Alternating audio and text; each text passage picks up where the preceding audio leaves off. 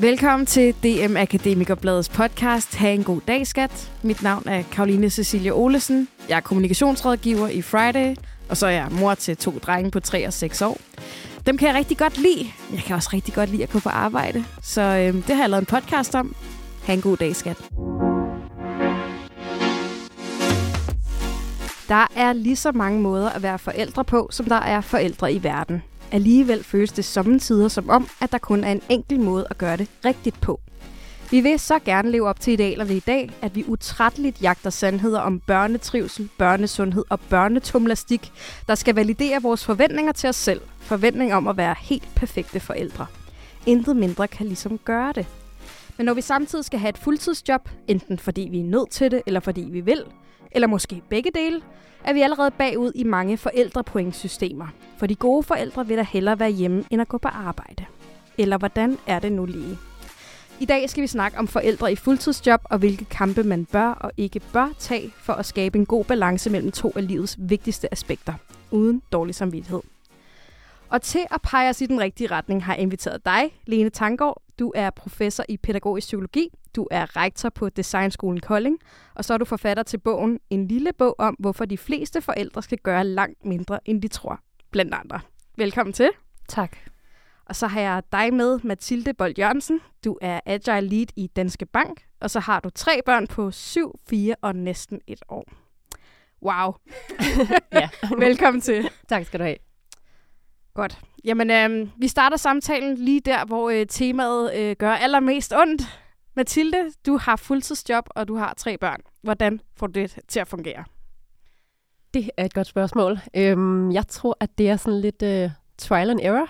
Øh, nu har jeg jo været øh, mor øh, i lidt over syv år, øh, og arbejdet alle de år. Og øh, jeg tror egentlig, at jeg altid har haft sådan en grundlæggende tro på, at selvfølgelig skulle jeg arbejde og prioritere mit arbejde. Øh, og selvfølgelig kan jeg være en god mor på samme tid, så det har bare været lidt at kaste sig ud i det, og så finde ud af, hvor, hvordan gør man så det? Øh, hvordan finder vi en balance i det? Og det er nok ikke altid super kønt, men øh, det fungerer for det meste. Det skal det jo. Hvornår er det så, du møder den her følelse af, at det ikke fungerer, som det skal? Øh, det er nok, når jeg ikke får valgt ordentligt til og fra. Når ja. jeg ikke får prioriteret. Øh, fordi at det vigtigste for mig i forhold til at lykkes med det her, det er hele tiden at prioritere, Øhm, hvad der er vigtigst lige nu. Og en gang imellem, så kommer jeg til at få prioriteret begge ting, øh, og så bliver det sådan lidt halv-halv, mm. og så fungerer det ikke rigtig nogen steder.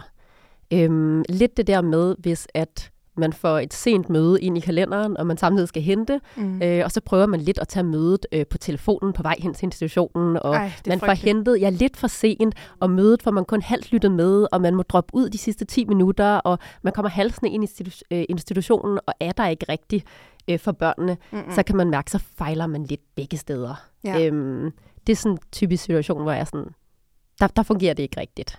Nej. Lene, du, øh, du må have hørt det her før. Der er nogle forældre, der gerne vil gøre begge dele. Hvad er det, der sker i os, når vi prøver at, som Matilde siger, prioritere begge ting lige højt? Hvad er det så, der sker? Fejler vi, eller er det egentlig et sted, hvor vi burde klappe os selv lidt på skulderen? Altså, det, jeg mener ikke, at man, man fejler, når man gør det. Jeg mener, det er så menneskeligt.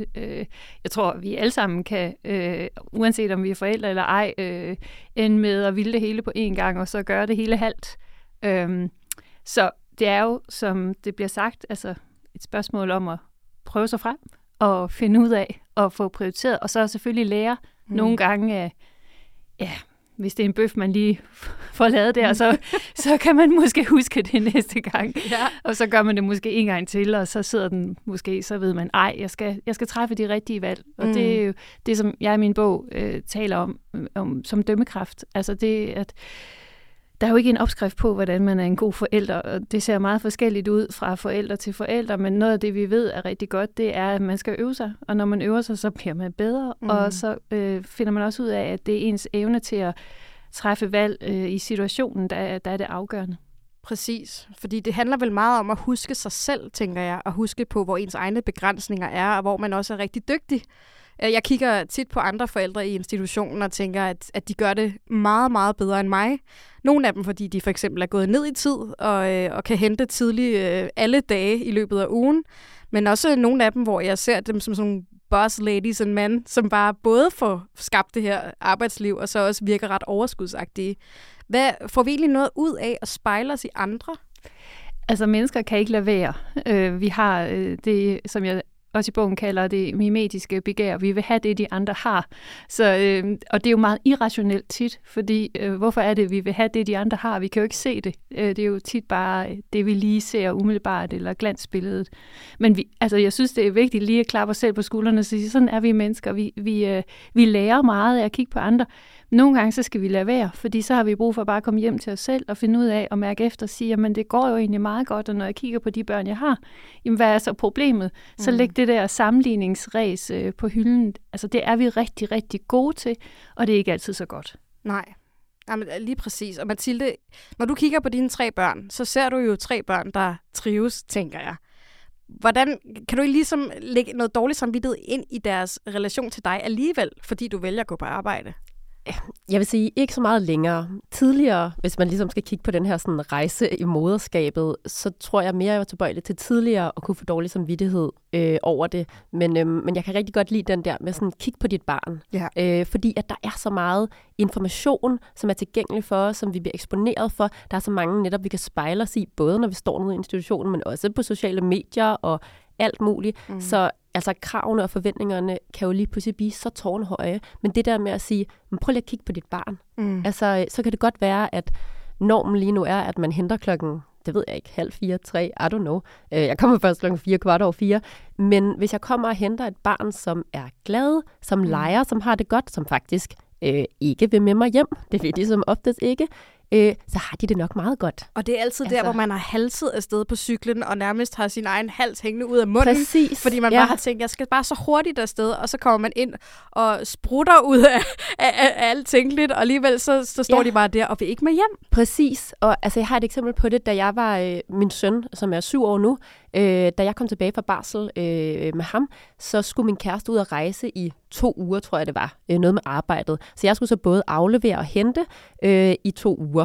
Øhm, og så er det klart, så vil jeg gerne prøve at minimere den der institutionstid i vuggestuen, mm. og jeg kan ikke huske, hvor jeg har læst det, men på et eller andet måde har jeg fået en regel op i mit hoved om, han skulle ikke være der mere end otte timer, fordi at det var på en eller anden måde skadeligt, ikke godt for barnet. Ja. Så jeg skulle død og pine, hvis jeg afleverede kvart i otte, hvis jeg havde et møde klokken otte, så skulle jeg bare være der kvart i fire, ja. og den måtte ikke være... Og det er ekstra kvarter. Altså, lige præcis, ikke? ja. Og jeg halsede jo ud af kontoret og kørte over for rødt, og var helt svedig og væltede ind i vuggestuen. Ja.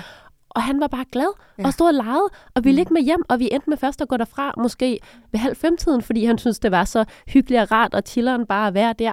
Og alligevel næste dag, så halsede jeg afsted igen, ikke?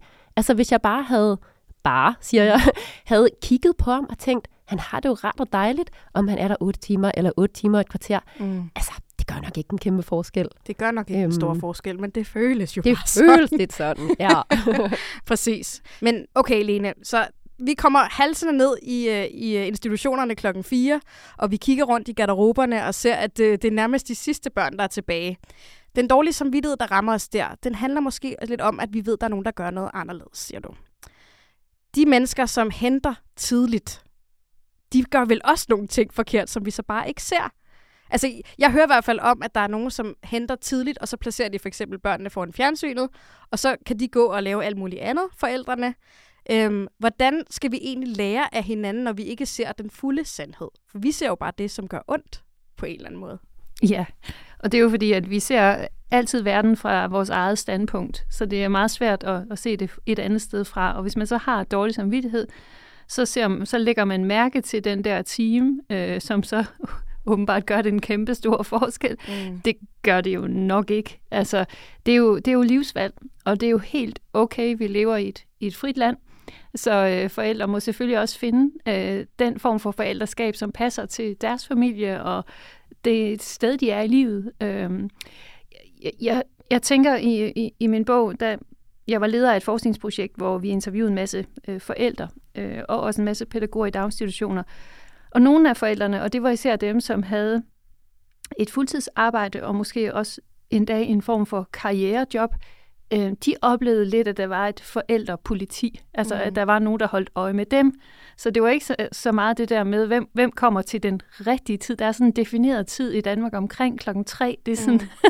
og det er jo virkelig sjovt. Det er derfor, sjov. det begynder at gøre ondt. Det er derfra, det begynder at gøre ondt. Ja. Og, og hvis man så kom senere end det, vi interviewede blandt andet en kvindelig jurist, som arbejdede en time væk fra der, hvor hun boede. Hende og hendes mand skulle ligesom finde et sted at bo, der passede begge. Mm. Og hun oplevede virkelig den her. Sådan, hun følte, hun var en forkert mor. Mm. Øhm, og det kæmpede hun lidt med, fordi det synes hun egentlig ikke selv, hun var. Og der var heller ikke noget, der sådan pegede på, at hun, hun var det. Øh, men det siger jo noget om de normer øh, og de konventioner, som, øh, som vi jo øh, på godt og ondt øh, mm. bliver præget af øh, og sammenligner os op imod. Og hvis man nu udgør minoriteten, så, øh, så bliver man hurtigt set på som anderledes. Øh, I min bog refererer jeg til forskellige, både historiske og antropologiske studier, øh, antropologien, hvor jo man jo kigger på andre kulturer, og der kan vi se, at det er en meget øh, kort historisk periode, hvor mor ligesom har haft den der altafgørende rolle. Mm. Øh, tidligere har der været flere, altså i slægten, øh, som hjalp til, eller nabokonen, øh, og... Øh, Og man har altid passet børn, altså, og der har altid været andre end mor, der passede børnene. Så. Mm. Men en lille bitte periode omkring halvtredserne og frem, der får vi de der øh, idealer. Og nu læste jeg i går i avisen, at der er faktisk øh, mange procent af øh, mennesker i Danmark, som mener, at den rigtige familiemodel, det er den, hvor det er far, der tjener mest, og mor øh, arbejder på nedsat tid. Okay. Altså, det, var, det, var, det var ret overraskende for mig. Det var skræmmende. Så blev vi bare sendt tilbage. Mm-hmm. Ja. Men hvor skal man så gå hen for at finde det råd til, hvad der rent faktisk skulle være det rigtige for os? Vi er nødt til at bruge det, vores egen krop fortæller os. Vi suser op i hovedet med alle de informationer, der er om, hvordan man skal gøre det mm. rigtigt, og på de sociale medier osv. Lidt tilbage i kroppen, lidt tilbage til den urkraft, som vi alle sammen besidder. Vi kan godt finde ud af at være forældre. Mm. Og vi kan også godt vurdere, hvad der er det rigtige, og hvad vores børn har, har gavn af. Og hvis, øh, hvis ens øh, søn eller datter, eller hvordan vi nu definerer det, øh, ser ud til at være glad, og trives, og spiser, og sover, og har lyst til at komme afsted om morgenen, jamen hvad er problemet så? Min mor går på arbejde. Så tror jeg, at hun fjoller rundt, hun leger.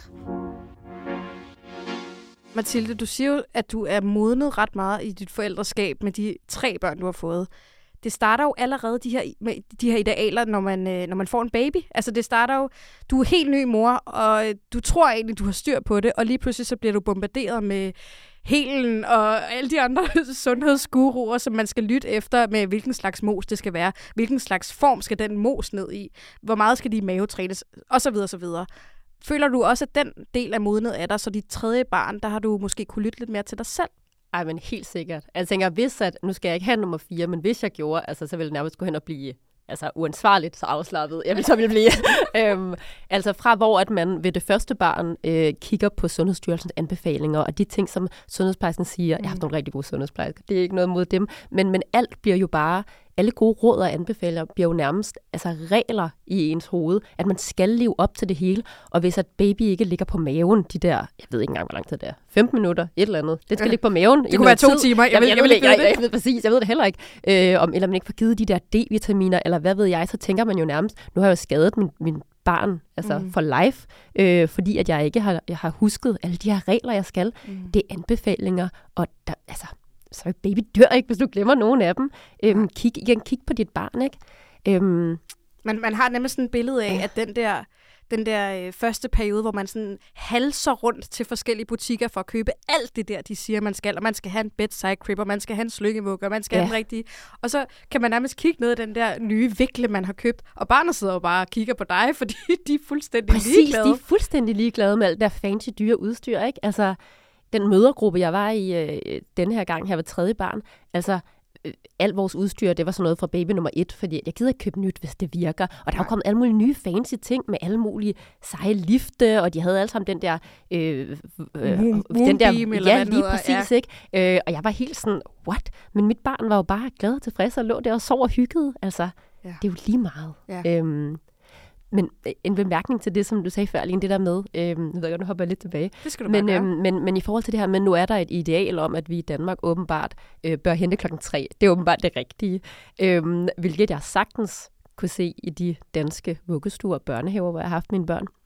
Jeg synes bare, det er interessant, fordi at øh, mine børn, øh, de to store, de går på øh, den franske skole i København, fordi min kæreste er franskmand. Øh, og der kan man bare virkelig se et kulturelt skift. Det er helt, øhm, det er helt crazy fra, hvor at jeg har haft dem i vuggestue og børnehave, hvor at når jeg henter der klokken fire, så er de de sidste, der bliver hentet.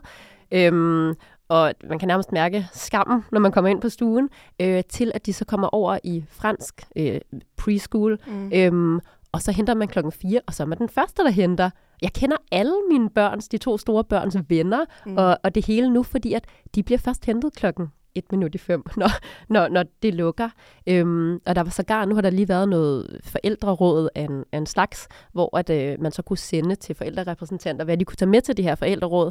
Og der var en, der skrev med alle de andre forældre, C C, kan du ikke tage med, om de ikke kan udvide øh, S F O-åbningstiden fra klokken fem til klokken seks? Det er super svært at nå det klokken fem, når man også arbejder. Mm. Og der var en masse, der var helt enige. Og jeg tænkte bare, det der ikke, det var aldrig sket for danske forældre. Det havde man aldrig sendt afsted og sat alle de andre forældre C C på. Nej. Altså, der må man jo blive altså, udskammet til døde. Øhm, og det er bare forfriskende at se, at, at det behøves ikke være sådan, som det er øh, i danske vuggestuer og børnehaver. Og det er lige præcis at det, som det kan, og lige over i en anden kulturkreds og se, at der kommer egentlig også børn ud af det, altså som vokser op, ja, ja. Som fungerer okay, ja. Som ikke alle sammen er ødelagt. Altså. Ja, de, det er det. Og, det. og det er det perspektivskifte, vi har brug for, når vi, bliver sådan, når vi får tunnelsyn, ikke? Altså, og tænker, at der er kun én måde at gøre det på. Der er mangfoldige måder at være forældre på, og der kommer ret velfungerende børn ud af det meste, men der kan jo være ting, man skal gå på kompromis med i forhold til fritidsinteresser, og altså, da jeg havde øh, små børn, der læste jeg ikke så meget avis, som jeg for eksempel holder af, og jeg fik ikke læst så mange bøger, som jeg godt kan lide, og jeg fik heller ikke, jeg droppede også på et tidspunkt at spille basket, som jeg har spillet rigtig meget, fordi det var der altså ikke lige tid til den periode, men så kom det jo igen. Ja. Mm. Altså, så det er jo også noget med at prioritere, at træffe valg, ja. mm. øh, og så også acceptere, at jamen skal man være den der forælder, som, som også er der, og vil man gerne arbejde fuldtid, så er der måske nogle andre ting, man ikke når, og det er nok også okay. Ja. Ja. Men når man har børn på den alder, som Matilde og jeg sådan set også har, jeg har to drenge på tre og seks, så vil man på en eller anden måde gerne bare fremstå som overskrift mor. Altså det er som om, at det netop skal fylde alt i ens personlighed. Øhm, og lige så snart man begynder at prioritere sig selv lidt og sige, jeg vil faktisk gerne gå til, ti- til fodbold om tirsdagen. Øh, jeg vil også gerne gå op i mit arbejde. Det kunne være fedt, hvis øh, far lige ville putte i aften, for jeg vil gerne sidde og lave et eller andet på en eller anden præsentation. Så det er som om, man allerede der begynder at fjerne en del af den morrolle. Hva, ja. Hvad gør man så? Jamen, så skal man jo huske, at øh, det kan jo være, der er en far, øh, som øh, den tirsdag aften øh, fordi at man vurderer, at det er vigtigt. Det kan være, det er vigtigt for ens overskud. Det kan være, at man faktisk er en bedre mor, fordi man også tager sig den time eller to, som det kræver. Altså, men det er jo, på en eller anden måde, så skal vi jo huske, at altså, vi har den her, som sociologer beskriver, som forældredeterminisme. Ja. Altså forestillingen om, at du som forælder er altafgørende. Og mm. der skal vi lige huske, jamen, altså, det er jo ikke altid, der er to forældre, det er jeg klar over. Men så kan det være, at der er en nabo, eller en, en bedstemor, eller bedstefar, mormor, morfar. Så kan det være, at man kan lave en aftale med en veninde. Altså, der er jo, menneskeheden har jo igennem, grunden til, at vores hjerner er blevet så relativt velfungerende, det er, at vi faktisk har startet med at lave en arbejdsdeling. Det er det, der har været med til evolutionspsykologisk at udvikle vores hjerne, så den er blevet mere og mere kompleks. Det er faktisk, fordi vi har lavet en arbejdsdeling ude i det sociale rum. Det er jo den måde, lidt ligesom myrerne, mm. de er nok måske mere sofistikerede end os på nogle punkter, men, men at de kan flytte store ting, fordi de er flere om det. Og sådan er det jo med alt i vores liv, at hvis vi er i stand til at arbejde sammen, så kan vi rigtig meget. Og det gælder også omkring det at opfostre et barn. Jeg citerer den her, det er lidt en frase, men it takes a village to raise a child. Det er jo sådan øh, oldgammel, øh, kan man sige, øh, indsigt, ja. øh, at det ved vi.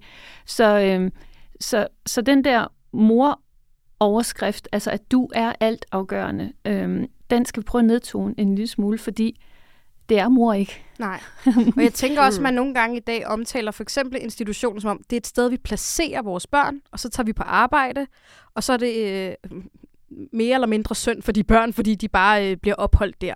Men hvor jeg tænker, det er vel også på en eller anden måde en del at, øh, at dele et ansvar. Det er en, det er en måde at, at øh, selv øh, få lov til at udfolde nogle ting. De får lov til at udfolde nogle ting. Altså det behøver vel ikke altid blive omtalt i sådan en negativ øh, sammenhæng.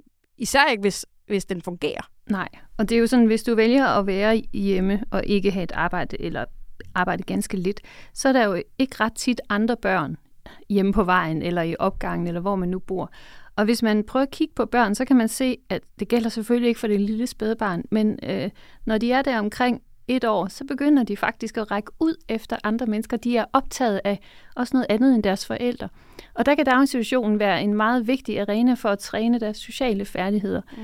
Det er jo noget af det, lærerne i skolen siger, at hvis det ikke er blevet, kan man sige, opdraget eller dannet eller trænet i, i daginstitutionen, så skal de først til at lære det i skolen. Og det, det er lidt synd, fordi det er faktisk forudsætningen for at kunne tage ved med at læse og skrive og regne osv. Så, så børnene lærer noget meget komplekst i vores daginstitutioner. De lærer at være sammen med andre mennesker. De lærer at være sammen med nogen, som ikke tænker, som de selv gør, eller ser ud, som de selv gør, eller kommer det samme sted fra. Øhm, og det, altså udviklingspsykologisk, så har barnet i starten primært brug for mor og far og andre signifikante om, omsorgsgiver, og så i løbet af, af udviklingen, og det går forbavsende hurtigt, så får de mere og mere brug for andre også. Mm. Og det er jo så der, hvor man som forælder, som mor eller som far også må, altså med udviklingen, erkende, at nu er jeg lige pludselig ikke så vigtig, som jeg var engang. Og det kan jo være et tab også. Øh, jamen gud, jeg troede, at jeg var centrum i dit liv. Nej, jeg vil hellere hen og, og lege med William. Øh, okay, jamen, hvem, jeg hvem er jeg så? Hvad er jeg nu? Min mor er allermest sjov, når hun ikke er træt. Fordi så er hun bedre til at lege. Matilde, du har jo et, et krævende arbejde. Øh, nu er du lige på barsel, men du skal tilbage på torsdag. Ja. Øhm, er du klar til at slippe din øh, altomsluttende morrolle for at blive noget andet nu? Ja, jeg, er, jeg har haft en god lang barsel, men jeg er meget klar nu. Og også kun, altså når jeg har været på barsel, blevet bekræftet i, at selvfølgelig skal jeg ud og arbejde igen. Fordi det er skønt at bruge masser af tid med mine børn, men øhm, det giver mig også en anden øhm, energi at være på arbejde. Jeg havde faktisk en, en, en samtale med min kæreste op det sent om i går, hvor jeg sagde sådan, nå, nu skal jeg snart i gang med at arbejde igen, og vi havde lige sådan indledende snak om hente, bringe, og hvad gør vi nu, og hvordan er setupet, har vi styr på det? Øhm, og hvor han så også siger, men det bliver også fedt for dig, så får du den der, den der energi igen, ikke, ja. Når du er på arbejde. Ja. Og, og det har han nemlig helt ret i, ikke? Ja. Fordi at det kan godt være, at man har mere tid, når man så går hjem på barsel, og man kan hente tidligere, og man kan preppe lidt aftensmad, så det kører lettere om eftermiddag, mm. om aftenen. Men den der energi, som man også kan få, at jeg går på arbejde og udrette nogle ting, som ikke har noget at gøre med at være mor, men at være dygtig til det, man laver på arbejdet, det giver også bare sådan, det giver sgu noget andet. Øhm. Men du har vel også nogle kvaliteter, som du ikke får i spil, når du er mor, som, som du netop kan bruge, ja. når, du, når du går på arbejde, eller når du er sammen med venner, eller alt muligt, som ikke har noget med børnene at gøre. Præcis. Taber man ikke en del af sig selv, hvis man, øh, hvis man ikke gør det, og, og fjerner sig fra, øh, fra hjemmet en gang imellem? Har man ikke brug for input? Jo, jeg tror, vi tre måske har, men øh, det, det er jo ikke sikkert, at det gælder for alle, og det Det er jo ret vigtigt at huske, altså vi er nødt til at acceptere, at når det gælder forældreskab, så er der ikke one size fits all, at der er ikke en opskrift. Så, øh, men hvis man har det sådan, at arbejdet giver en energi, at man bliver stimuleret af det, at man, mm. det er jo også noget med, at nogle af os har taget meget lange uddannelser, som jo også, altså, kan man sige, har gjort, at det har, er en vigtig del af ens identitet, at man har et fag, måske man holder af, at man vil bidrage til noget i samfundet eller i en virksomhed, jamen så, vil, så tror jeg, man vil opleve at skulle gå slip, at give slip på noget væsentligt af sig selv, hvis ikke man måtte få lov at bruge det. Øhm, og hvis man har det sådan, at det gør mig til en bedre mor, altså, så bliver man en bedre mor. Så er det altså, bare at køre med det? Mm. Det vil jeg sige. Altså, med mindre der er, er nogle tegn, der lige pludselig... Øh, altså, det kan jo være, at ens barn bliver syg, eller der sker et eller andet, som gør, at så må man revurdere sin valg. Mm. Men så længe, at det føles rigtigt, og man kan se på ens børn, jamen, det går jo meget godt, det her, og ens øh, ægtefælle eller kæreste, eller hvem det er, synes også, det går ok. Jamen, mm. hvad er så problemet? Altså, jeg tror, vi er nødt til at trække lidt præstation ud af det der forældreskab. Vi, vi får det kørt op på sådan en piedestal, hvor, øh, hvor det er meget, meget nemt at falde ned. Men jeg tror nemlig også, nu spurgte jeg dig lidt provokerende, men det er også fordi, at, at vores udgangspunkt, som du netop siger, er, at vi får energi af at komme ud. Der er, som du siger, lige så mange. Måske lidt færre, men nogen, der, der, der elsker bare at være hjemme og slet ikke har brug for den der stimulans udefra. Hvordan synes du, Lene, at vi skal tale til hinanden for ligesom at vise, at vi forstår hinandens synspunkter? Måske ikke er enige, men at det er okay.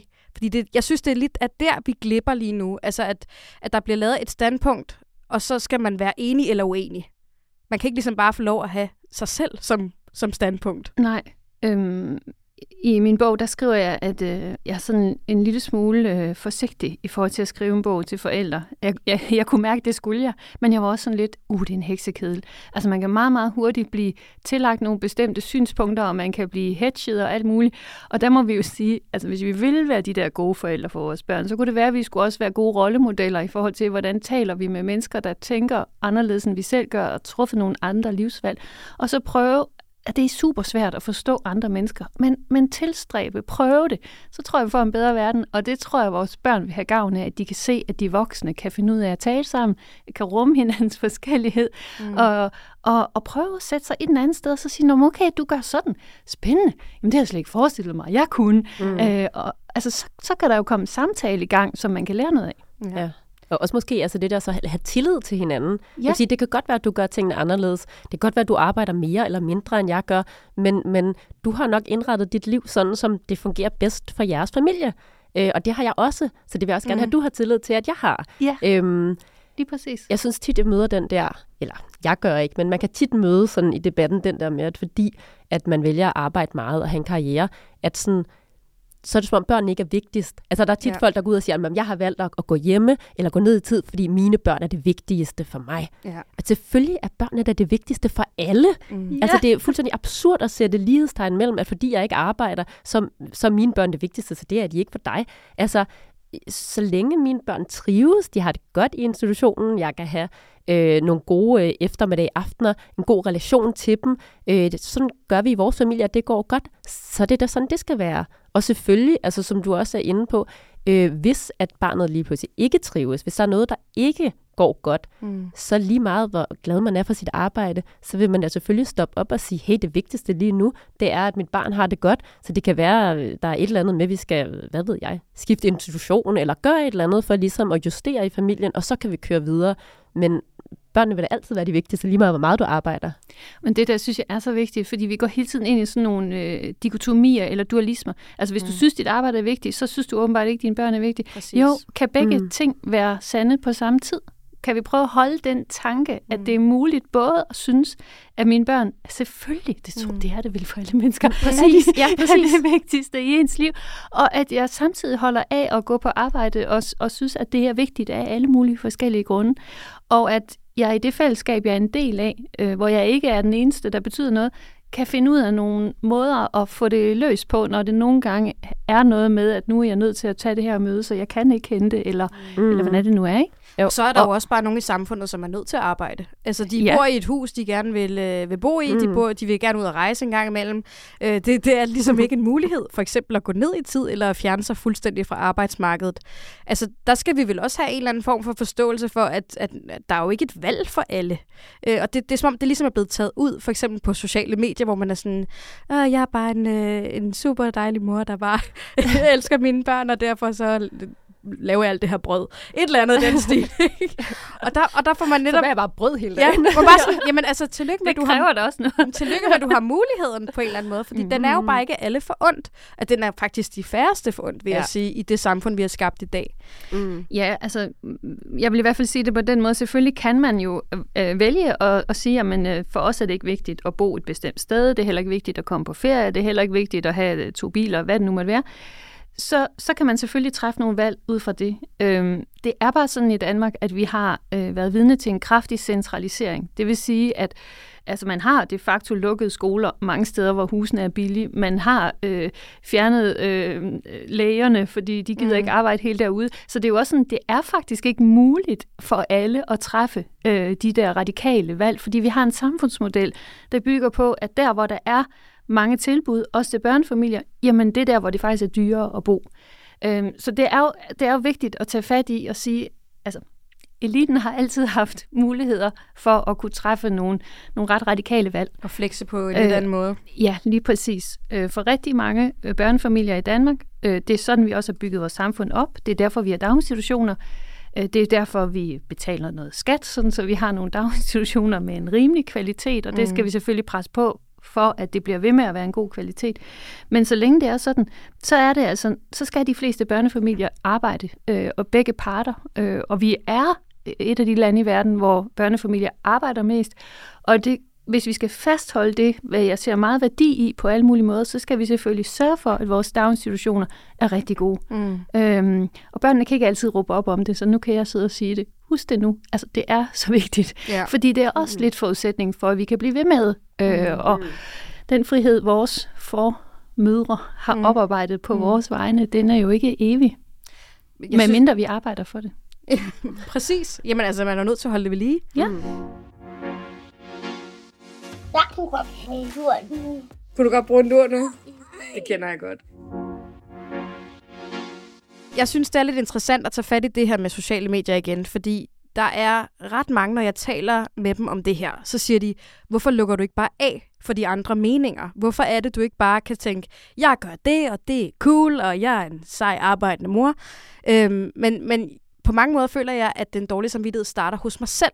Og jeg er ret sikker på, at det for eksempel sker ved, at jeg får flashes på sociale medier, hvor der står, dit barn vil aldrig kunne huske, at du arbejdede den ekstra time. Altså, hvor det netop, det gør så ondt jo. Altså, Matilde, ser du, ser du noget af det her? Influerer det dig? Eller kan øh, du lægge det væk? Jeg kan sagtens følge dig. For det meste, så kan jeg godt lægge det væk. Øhm, men nogle gange bliver jeg selvfølgelig også ramt af det, hvis jeg har en dårlig dag. Øhm, men jeg synes, noget af det, man også skal huske, altså det er det der med sådan, ja, vi kan godt nogle gange blive skudt i skoene, at fordi vi både arbejder meget og har små børn, øhm, jamen så, altså hvordan er der tid til det? Øhm, noget af det, som jeg prøver at sige til mig selv, øhm, det er det her med, jamen så er der også en masse ting, jeg har valgt fra. Mm. Altså for eksempel, jeg bager ikke en masse brød. Jeg synes, du aldrig har bagt brød. Øh, Ej, søn, søn for dine børn. Jeg bruger meget sjældent min ovn. Øhm, du ved, altså, når jeg laver mad, altså jeg laver kun retter, der tager femten minutter. Du ja. ved, jeg varmer et eller andet bolognese op på et glas, og så koger jeg pasta, og så kan jeg have en baby siddende på hoften imens. Øhm, du ved, vi har rengøringshjælp, vi får ting leveret fra Nemlig. Øh, jeg, har, jeg læser heller ikke rigtig nogen bøger. Øhm, jeg læser en her i min barsel, men ellers læser jeg ikke bøger. Jeg ser ikke serier og fjernsyn. Jeg tror, at altså, gennemsnittet er, at, at i Danmark ser vi fjernsyn to timer om dagen. Det var lige to timer, jeg fik forjæret der. Mm. Altså, der er rigtig mange ting, som jeg ikke gør, fordi mm. at de to vigtigste ting i mit liv, som der giver mig mest værdi og giver mest mening for mig, det er mit arbejde, og det er mine børn. Mm. Øh, og så alt andet, det er sådan nice to have. Og så kan jeg lægge det på, hvis der er tid til det, men jeg ved, At, at jeg behøves det ikke. Jeg kan også skære det helt fra, og det gør jeg nogle gange i perioder. Så er det bare arbejde, og så hente børn, være nærværende sammen med dem i en tre timer, hvad det kan blive til, og så arbejde igen om aftenen. Og så får jeg ikke set nogen venner, og jeg får ikke dyrket sport, og jeg får ikke alt det der andet, men jeg bruger tid på det, der er vigtigst for mig. Så derfor har jeg ligesom sådan sige, ro i sjælen om, at, at, at jeg gør det godt nok, for jeg bruger tid på det, der er vigtigst. Og alt det andet, som du også siger, Lene, det du ved, på et eller andet tidspunkt, når de gider bruge tid på mig, så kan jeg, det ved jeg ikke, læse nogle bøger og løfte nogle tunge ting, eller, altså det skal jeg nok nå. Lene, æm... har, Lene, har du skrevet din bog om Matilde? Det lyder som, hun er et fantastisk eksempel på det her med bare at, ja, at prioritere efter, hvad der giver mening, både for dig og for børnene. Mm. Jamen altså, ja, jeg ville da ønske, at der var mange flere, der, der var og kunne, kunne, være, kunne hvile i, i de valg. Øhm, og det, øhm, altså, jeg prøver at skrive i min bog, at den her dømmekraft, den kultiveres bedst i fællesskaber. Så derfor er det godt at, at have den her stemme i radioen, så andre kan høre det og mm. sige, nå okay, sådan har jeg det faktisk også. Eller Altså, og jeg kan jo så høre det også, øh, jeg bliver tit spurgt, Lene, hvordan når du alt det, øh, du når? Mm. Og det er jo der blandt andet, fordi der er rigtig meget, jeg simpelthen ikke gør. Præcis. Øhm, ja. Som jeg da selvfølgelig godt kunne tænke mig mm. at gøre. Altså, jeg har da også øh, allerede nu, jeg er ved at blive for gammel åbenbart, men jeg har sådan pensionistdrømme, ikke? Altså sådan, hvor jeg tænker, alt det, jeg skal. Det når... har jeg altså også allerede. Det bliver også... oh, det bliver nice, når vi skal pensioneres. Så skal men, der hygges. Ja, for delen. men, men, men det er jo, altså fordi at det, er, det er at hvile i de, de fravalg, øh, vil jeg sige, at jeg er blevet bedre til med alderen. Ja, så altså, det er helt klart et godt råd til at... Øh, ja, ja, men det giver jo så god... Jeg har aldrig tænkt over det på den måde, at, øh, at fravalgene egentlig kan være okay, fordi det hele ja. tiden i forældreskabet føles som, at man kan gøre mere og mere og mere og mere. Ja, og i arbejdslivet også. Altså nu, mange af de jobs, vi har, der bliver du jo sjovt nok aldrig færdig.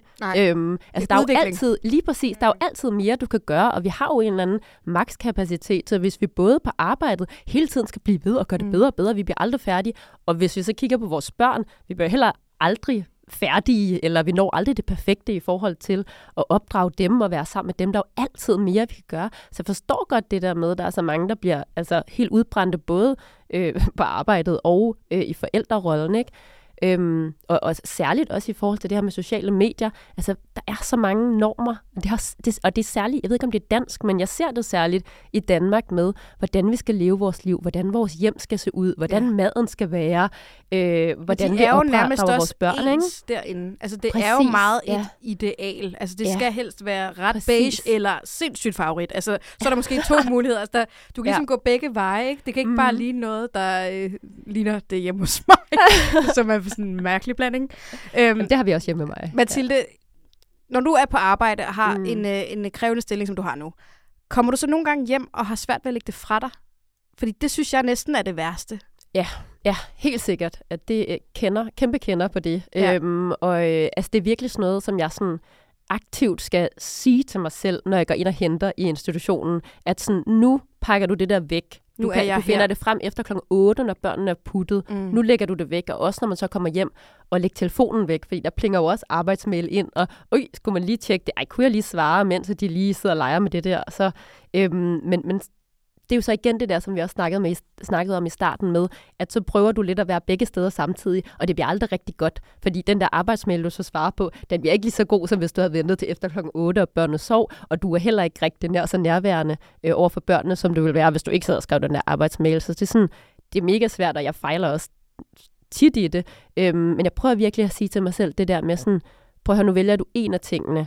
Og hvis det er, at den der arbejdsmail, den skal svares på nu, så siger du til børnene, prøv at høre, nu skal mor lige øh, svare på den her noget mm. arbejde på mm. telefonen. Nu er der lige fem minutter, hvor jeg ikke skal forstyrres, øh, og det skal jeg respektere. Og så går jeg måske lige ind i et andet rum, eller ja. lige sådan fjerner mig fra dem på en eller anden måde, så jeg ikke sidder og, og med telefonen og skriver løs lige op i deres ansigt. Øhm, og så får jeg det ud af verden, og så kommer jeg tilbage. Mm. Men det er jo altså, det er svært, det der. Det er sindssygt svært. Ja, altså, ja. Så snart jeg bare flytter mig fysisk, flytter de jo med. Ja. Altså, de ja. går jo vitterligt og holder om mine fødder. Ja, det er altså, og ja. bliver trukket med. Og ja. i går prøvede jeg at have en telefonsamtale igen. Det skal man nok bare ikke gøre. Men hvor min, min lille søn på seks år stod bare og råbte, bussemand, bussemand, bussemand. Mm-hmm. Og jeg var sådan en undskyld journalist, som jeg taler med lige nu. Ja. Altså, det er jo ikke. Og det, det er jo simpelthen ikke ja. en god idé. Og det er jo blevet endnu mere svært også det her med, altså, at vi kan arbejde så meget hjemmefra efter corona, og hvor vi også har hjemmearbejdspladser og det ene og det andet. Det bliver jo fuldstændig blandet, smasket sammen øh, hjem og arbejde, ikke? Og med børnene, så det er ja, super svært at adskille. Men, men meget vigtigt, altså jeg synes, jeg kan huske, igen, nu, mine børn er jo altså store nu, men jeg blev meget effektiv, da jeg fik børn, fordi så var der kun de der øh, x antal timer, og så kunne jeg ikke arbejde mere. Det var også før de sociale medier, mm. det var, jeg var, jeg, jeg kunne ikke helt, jeg havde ingen mobiltelefon faktisk, da jeg havde små børn, det, det Det er vanskeligt at forestille sig, hvordan det var, men det betød i lang stræk, hvis folk ikke, hvor jeg var. Så det var fantastisk. Ja, det var dejligt. Men, men, ja, det var mega fedt. ja, ja, men og så, så i dag, det, det blev udmattende for individet i dag at skulle træffe alle de valg. Det er det, der gør, at det bliver svært, hvor man kunne ønske sig nogle gange, at det var helt væk. Øhm, jeg tror, at vi skal øve os i dag. Det, det er en livskunst at lægge ting fra os og lave nogle distinktioner og sige, hertil går mit arbejde. Og så ved jeg godt, at jeg ikke bliver færdig nogensinde, øhm, men nu holder jeg faktisk en pause. Nu er jeg til stede her, så kan jeg vælge klokken otte, eller hvornår det er, og måske arbejde lidt mere. Mm. Altså, jeg tror, vi skal øve os på det. Øh, fordi at de grænseløse medier, som vi øh, har lige i forlængelse af armen hele tiden i dag, de inviterer os hele tiden væk fra det fysiske sted, vi er, og hen et andet sted, som ikke er, som ikke er et sted på mange måder. Ikke? Så, så det er en, en, øh, virkelig en kunst i dag, øh, og det er klart, at det er det også i forældreskabet, at sige, jamen uanset hvornår jeg så henter klokken tre, klokken fire, klokken fem, jamen så øh, vælger jeg aktivt at lægge mit arbejde væk. Og der er, altså med mindre man skal operere akutpatienter, øh, så har de færreste af os et arbejde, der kræver, at når vi er fri, at vi så partout skal være tilgængelige hele tiden. Altså, så kan vi lave en aftale, og sige, du må meget gerne ringe til mig, det bliver mm. efter klokken otte, der mm. kan du træffe mig der og der. Altså, turde sige det med sådan lidt myndighed, det må vi gerne. Ja, det er et virkelig, virkelig godt råd her til sidst. Jeg synes også, der er noget spøjs ved, at man har skabt sådan en eller anden form for struktur, hvor man, man skal helst kunne lægge sine private problemer fra sig, når man tager på arbejdspladsen, og så skal man helst kunne lægge arbejdspladsen fra sig, når man tager ind i privaten. Altså, hvordan skal det gå op? Mm-hmm. Men det skal det måske ikke. Måske det er den sandhed, vi skal slutte på her, at øh, der skal være plads til begge dele, og så længe man har det godt med det, og ser, at børnene har det godt, så, øh, så skal det jo nok gå. Skal vi sige det? Ja. Ja, så gør vi det godt nok. Ja, ja. Og en stor krammer. Godt. Et, øh, tusind tak, fordi I vil være med i Ha' en god dag, skat. Det øh, har været helt vildt dejligt at høre, at, øh, at det helt nok skal gå. Tak, fordi I kom. Selv tak. Tak for det måde. Du har lyttet til Ha' en god dag, skat. En podcast af D M Akademikerbladet, produceret af Friday.